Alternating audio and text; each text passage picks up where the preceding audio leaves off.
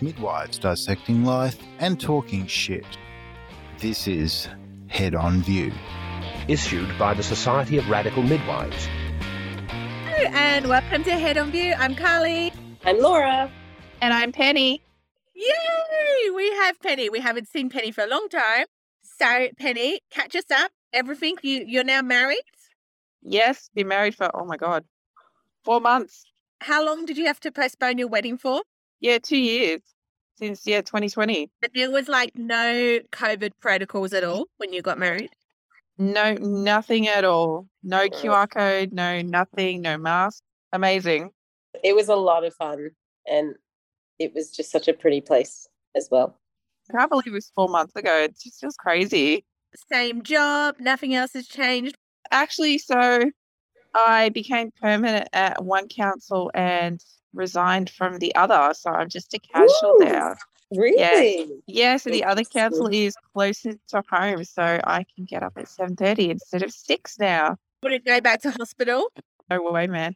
That's great. As for me, you'll see. So I went overseas and Very excited to leave the country. And uh, I think there wasn't really that much difference. So, apart from the fact we had to get a COVID test within 24 hours of flying, we just got one at the airport because I was like, that's easy.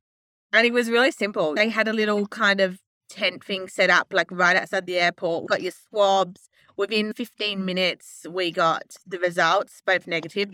I'd read so many forums though where people were saying they had to wait ages and everything. So we got to the airport so early. So like our flight was at 4.30 in the afternoon and it's flown to Sydney and we just stayed in a hotel overnight. So as soon as we checked out of our hotel at 10 o'clock, we went to the airport, got our swab and then and then you had to wait because the flight doesn't open to check in until at least four hours before. So we just had to sit around for a bit and then we just had to print things out. So like when you go to America, you have to have an ESTA, which is like the visa.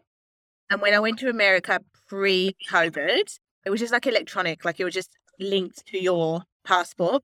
And then this time they just wanted to see it on a bit of paper. And then you had to fill out what's called an attestation form, which is basically just ticking saying you don't have COVID. I had to wear a mask on the plane, which was a bit annoying. And we flew Jetstar because it was very cheap. So, you know, my expectations aren't that high because it was Jetstar, but the flight was absolutely rammed, like packed. You know, you get into Hawaii at like six in the morning. And it Oh. time like everything, we got all our bags and got to the hotel, it was like 8 a.m. And I'd emailed before and was like, oh, if we could have early check-in, that'd be great.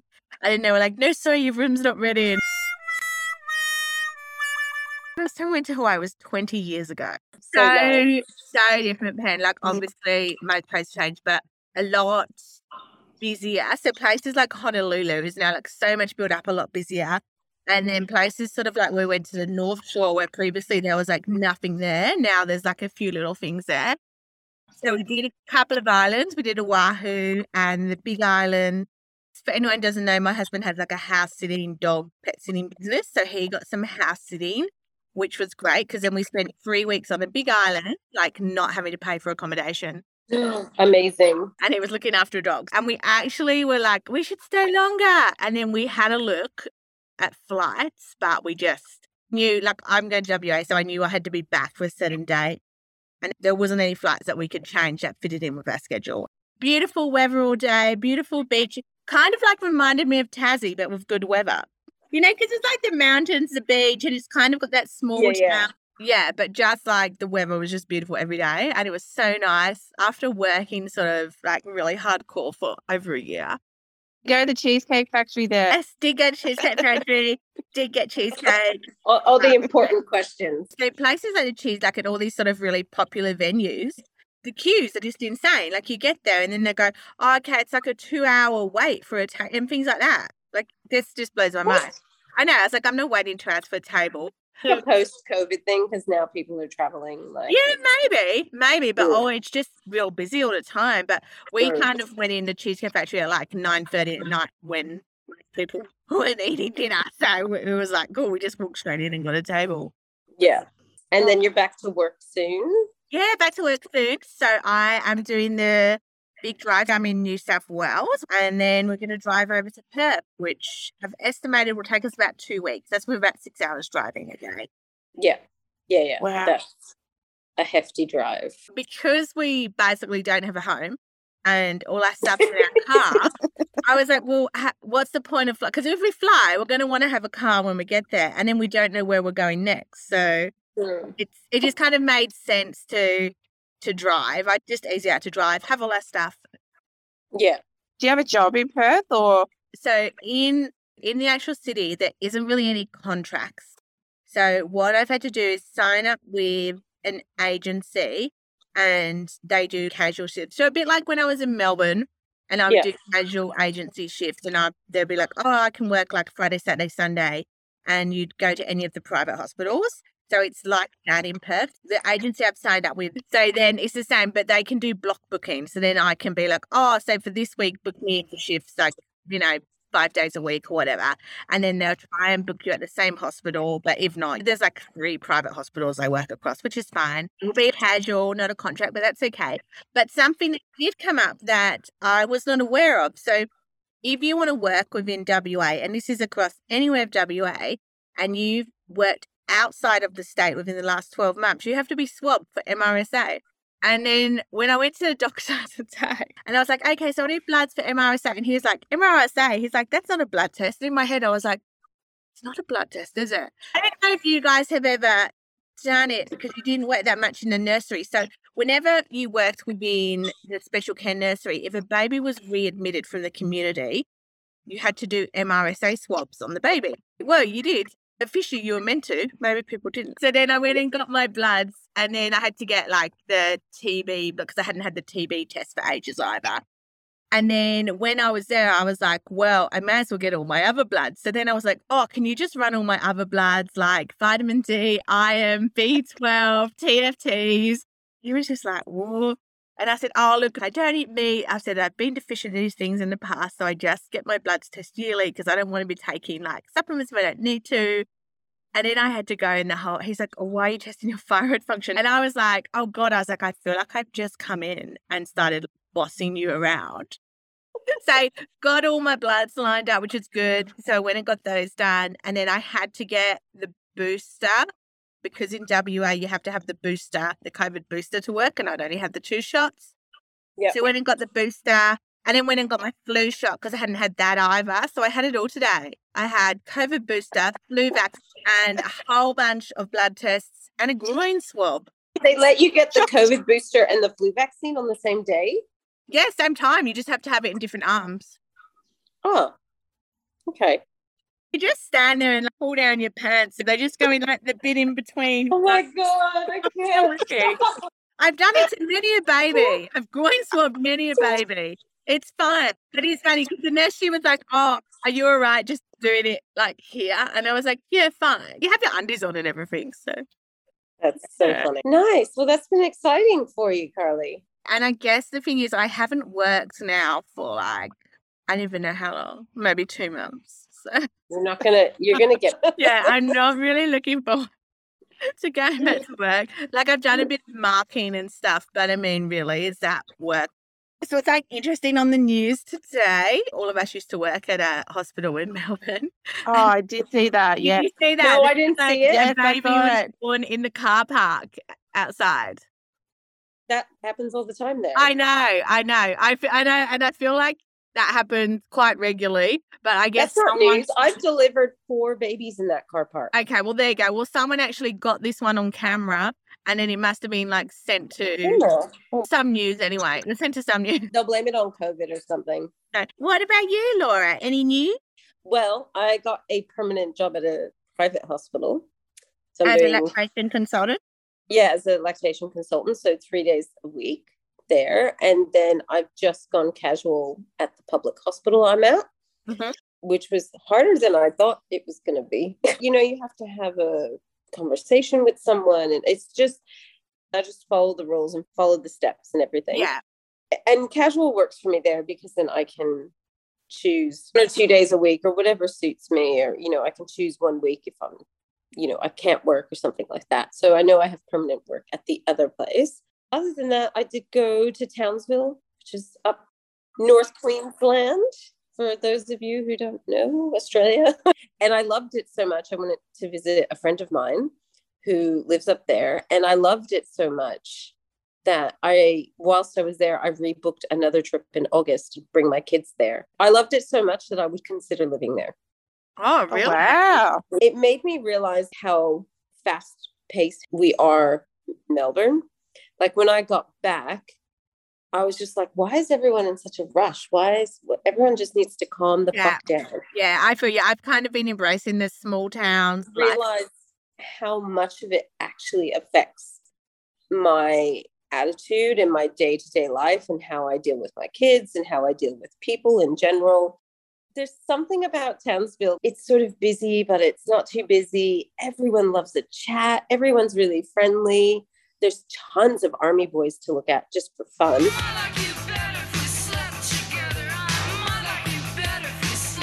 my husband's like, You're a fucking creep. And I was like, Yeah, I know.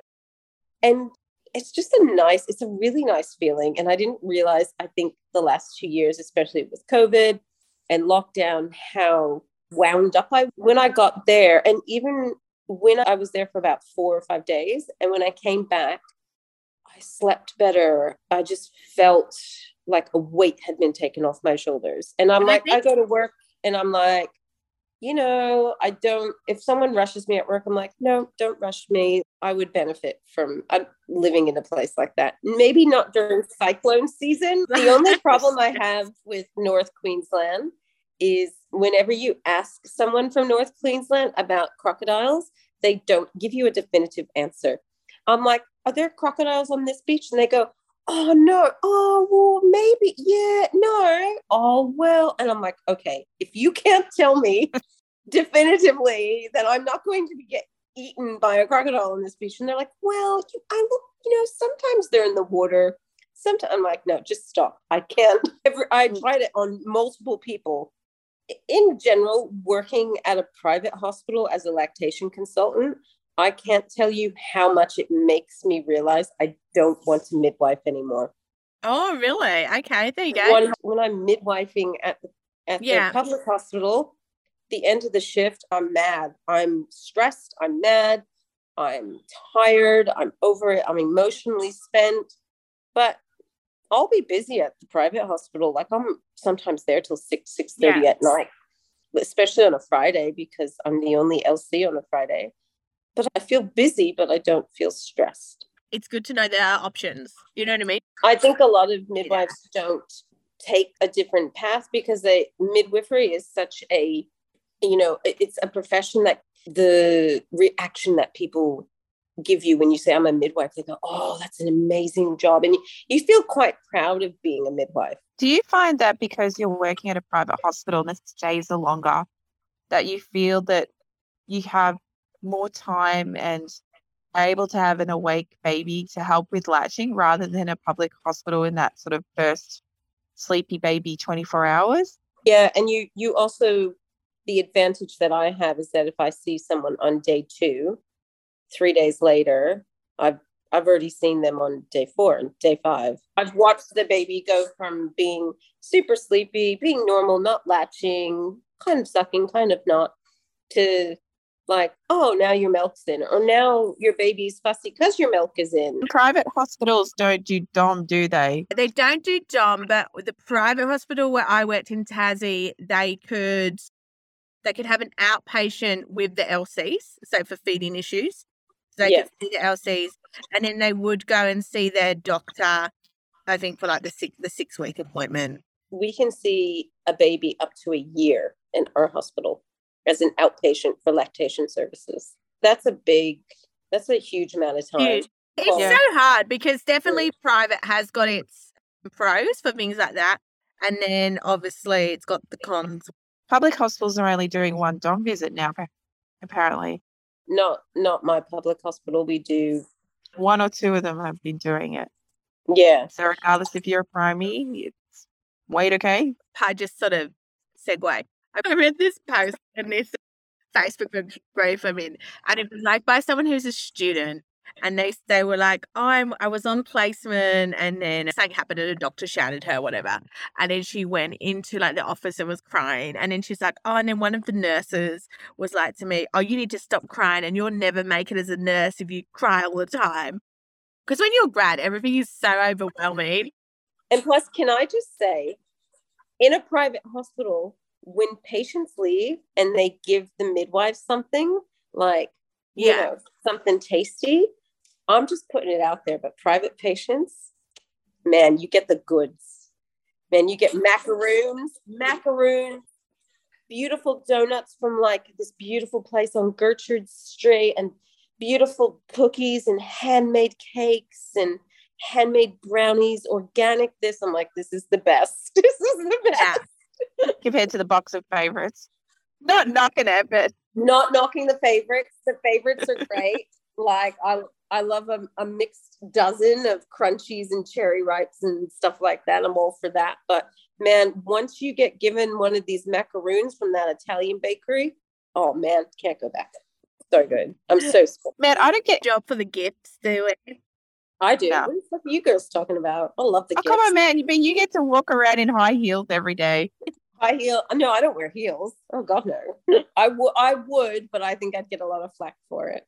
you know what, Penny? I just wanted to ask you: Are maternal child health nurses like? Do you find that you get a lot of differences between how people say things, how they give out information to women, and what women are being told by different maternal child health nurses? Because I've lately had a lot of issues with women being told certain things by MCHNs that are 100% the most ridiculous things I've ever heard.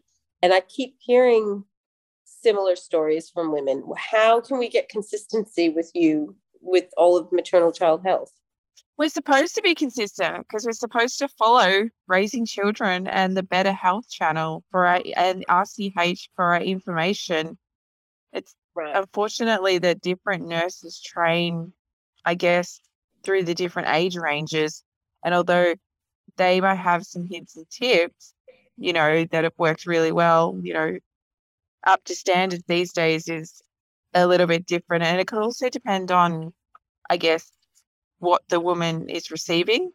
So, like the blanket things, we should all be on the same page because that's what we're taught and that's what we do in services on. But isn't It that makes- like everywhere? Like how women Yeah. say, oh, you know, I've been told like five different things by all these different midwives. when they leave the hospital Mm. system and they're in the community and they have this one person saying something to them and then they end up in my office as an outpatient and then they tell me what they've been told and i'm like what is that regards to breastfeeding or just normal newborn? mainly feeding Yeah. I think that's one thing that is we do struggle with. Like I know Mm. one of the bigger places that I worked for, we had specialized LCs. yeah But the other place that I work for is sort of a nurse midwife who is not sort of LC trained. yeah So, and I think other councils don't actually have like a breastfeeding on call. It's sort of a drop in support thing. So that's yeah sometimes where the information can get a bit misled. Like I had a client today that is fully exclusive breastfeeding. As she came in and she said, Oh, I'm so worried that, you know, baby's having a little bit of a posset, nursing terms for a little bit of a chuck, vomiting.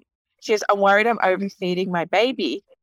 And I said, How can you overfeed your baby? You literally have to put your hand on your breast to stop feeding your baby. And the baby had put on a good amount of weight. She's like, Oh, someone told me that I can overfeed my baby when I'm breastfeeding. And I was like, No, lovely. No. like, what? You just say, No, turn off the milk supply, turn off the tap. Sorry, you can't feed and yeah anymore. So, so yeah, we do need to be a bit more trained in breastfeeding. I Mm. I guess it's hard because sometimes we have a lot to unpack in that 45 minute consult. So we do try Yeah. to refer on to our LCs. yeah Yeah, we should be all on the same page. We should, something we can work on I guess it depends on what what's happening with the information because there's some nurses that are very, you know, this is how it's done, X, Mm. Y, Z, and you've got to think about how you take that approach because if you go X, Y, Z, woman's got to be like, be like, no, stuff you, you don't know what you're talking about, and not come back. So Yeah, exactly. I saw this. So I shared it on my Facebook page, but I had never heard of this. It was basically someone had made this post. It was another midwifery group saying how you used to be able to get a blood test. So if you were a negative, Oh, yeah, I saw Yes. that. Yeah. you could get a blood test to find out your baby's blood, see if you needed anti D or not. But Yes. now whoever used to run this blood test is scrapping it. And I was like, what? Like, did you even know that was an option? Well, how do they do that? Is that through an amnio? Because didn't the picture show a needle? No, it's just No, by it testing. It's just a blood test. It's just by test. They just they don't need to do an amnio. It's just like a straightforward blood test. So somehow from that blood test, just drawing blood in the usual way, they can work out what the baby's blood group is. Blood from the mum, you mean? Yeah, drawing blood from the mum, from the Mm. mum. So obviously, if the babies are negative and mum's are negative, like you don't need to have anti D. But obviously, normally we don't see this until after they're born. But if you could do this antenatally, then you wouldn't need to have anti D at 28 and 34. And surely, if it's about money, surely that blood test is going to cost less than us giving an unnecessary blood product. Yeah. to prevent future. Future, but only if the baby's positive. Like if the baby's negative, it's irrelevant. You don't need How would you test that though? No, but that's what I'm saying. They they used to do a blood test, like just from the mum, they could do it. You know, when there's a car accident and they check if the baby's blood and mum's blood is mixed. Is that similar to how they would do it? I'm guessing so. But even if there'd been an accident, often they would do the test and see how many fetal cells are in the blood to determine how much anti to give. Yes, I don't know. Like there must be obviously there's some way because they used to do it, but now they're not doing it. Yeah, but so it blew my mind. I was like, wow, how are there all these things out there that seem so smart? Maybe it's something that's not evidence based or peer reviewed, or maybe it's more anecdotal. I feel like in most things in the world, it always comes down to money and cost. I don't know how much blood tests cost, but it seems to me one blood test is going to be cheaper than giving a blood. all that blood product that you have to Yeah. have there to yeah Yeah. Would you still do the baby's blood though? I guess when I the mean, baby's why born. would you need to? Why would you need to if they've already determined what the blood type is? I guess you could, but then she wouldn't have had the anti D throughout pregnancy. Like that's what they were saying. Same as when you've got a dad who's a negative and a mum who's a negative. Sometimes mums are just like, no, because how am I going to have a positive baby? So where we previously used to work, we would always test every baby's blood, regardless, even if the parents have both said we're both negative. We would always just test it. When I worked down in Tassie, the place they were, if both the parents said they were negative, often they would say, Oh, you don't need to test the baby's blood. And I'm like, Really? Because one time I remember taking the blood, and the dad had said to me, Oh, why are you taking the blood? And I said, Oh, we're just testing the blood type because, you know, mum's a negative. And he said, Oh, I'm a negative too. And I said, Oh, well, then the baby will be negative. You know, it will be. Anyway, we get the test back, and the baby's a positive. Who had that oh, conversation? And like, what? How does that work? No, it's not possible. So obviously that means he wasn't the father, but didn't know. what a way to find out that your baby's not yours right wow. they should make a movie Since that happened, I'm kind of always more leaning on the side of always testing every baby, regardless of what the parents say. because it's i mean you don't even have to prick the baby. So it's not even an invasive procedure. And even if the parents are saying they're both negative well i don't know. In my experience people don't always tell the truth. So That's such an ethical dilemma. okay little ethical dilemma for you. If you were coming home and you saw a car accident would you I mean, most people would stop, but would you kind of, because you know you're medically trained, would you put your hand up and be like, I'm a nurse? I mean, you're not really a nurse, Laura, but you know, would you, you have some knowledge? You know what I mean? Would you be like, I'm medically trained, I can help? Like, what do you need assistance? i stopped because i'm cpr trained if i was a first and i consider myself a first responder because of some of my training i Yeah. would stop and i would say i'm cpr trained i wouldn't tell them my credentials Yeah. I wouldn't say I'm a midwife. If I stopped and someone was on the side of the road pushing a baby out and the dad was freaking out, you know, and they're saying the ambulance is on the way, I'd be like, that's okay, calm down, get me this. I'm actually a midwife. I can help you. Yeah. That's different. But if it's a if it's a random accident, I would just be like, I, I can be a first responder. Because if I say I'm a midwife, people are like, okay, well, what the fuck are you going to do for me then? I don't have a baby on board. Well, They just assume I'm a nurse and I'm not a nurse. If you can see it and you can see that it's a really Yeah. bad crash, that's different. But most people just hit the back of each other. I mean, you can't do anything for someone who has whiplash, can you? You got to think about the legality of it too. Yeah, because it's not, you know what? It, even if we're first aid trained, we're not trauma trained. I tell you what, today when I got my blood, so I actually quite, in, when I'm the person taking bloods, I quite like taking bloods and seeing those tubes full with blood. Like it feels satisfying. But when I have to have my own bloods taken, like I literally can't even look at it. Do you? Well, I- look at it. I'm that creepy kid who looks at the Ah, needle. you know, I can't even. Like, it makes me feel ill. Like, it makes me feel sick. And I've only got one good vein. So I said to nurse, I was like, I've got one good vein. It's right there. But I find it so weird because I can take bloods and I enjoy taking bloods and I get satisfied seeing that tube fill up. But when it's being done to me, I can't look at it. because when you're taking them, you've got control. But when someone's doing it Mhm. to you, you're giving up your control of your body to them and you don't trust them, but you trust yourself. Yeah, well, that's what we do best, really. We'll have a really interesting topic next time. We can talk about abortion and healthcare. A hundred percent. We should. We should be talking about it. I hope you have enjoyed us talking a bunch of trash about nothing really. Give us a follow, give us a like, give us a rating. Head on View Podcast. I always forget what our handle is. All right. I'm out. Bye. Bye. Bye. Until the next episode, it's time to boot this baby home.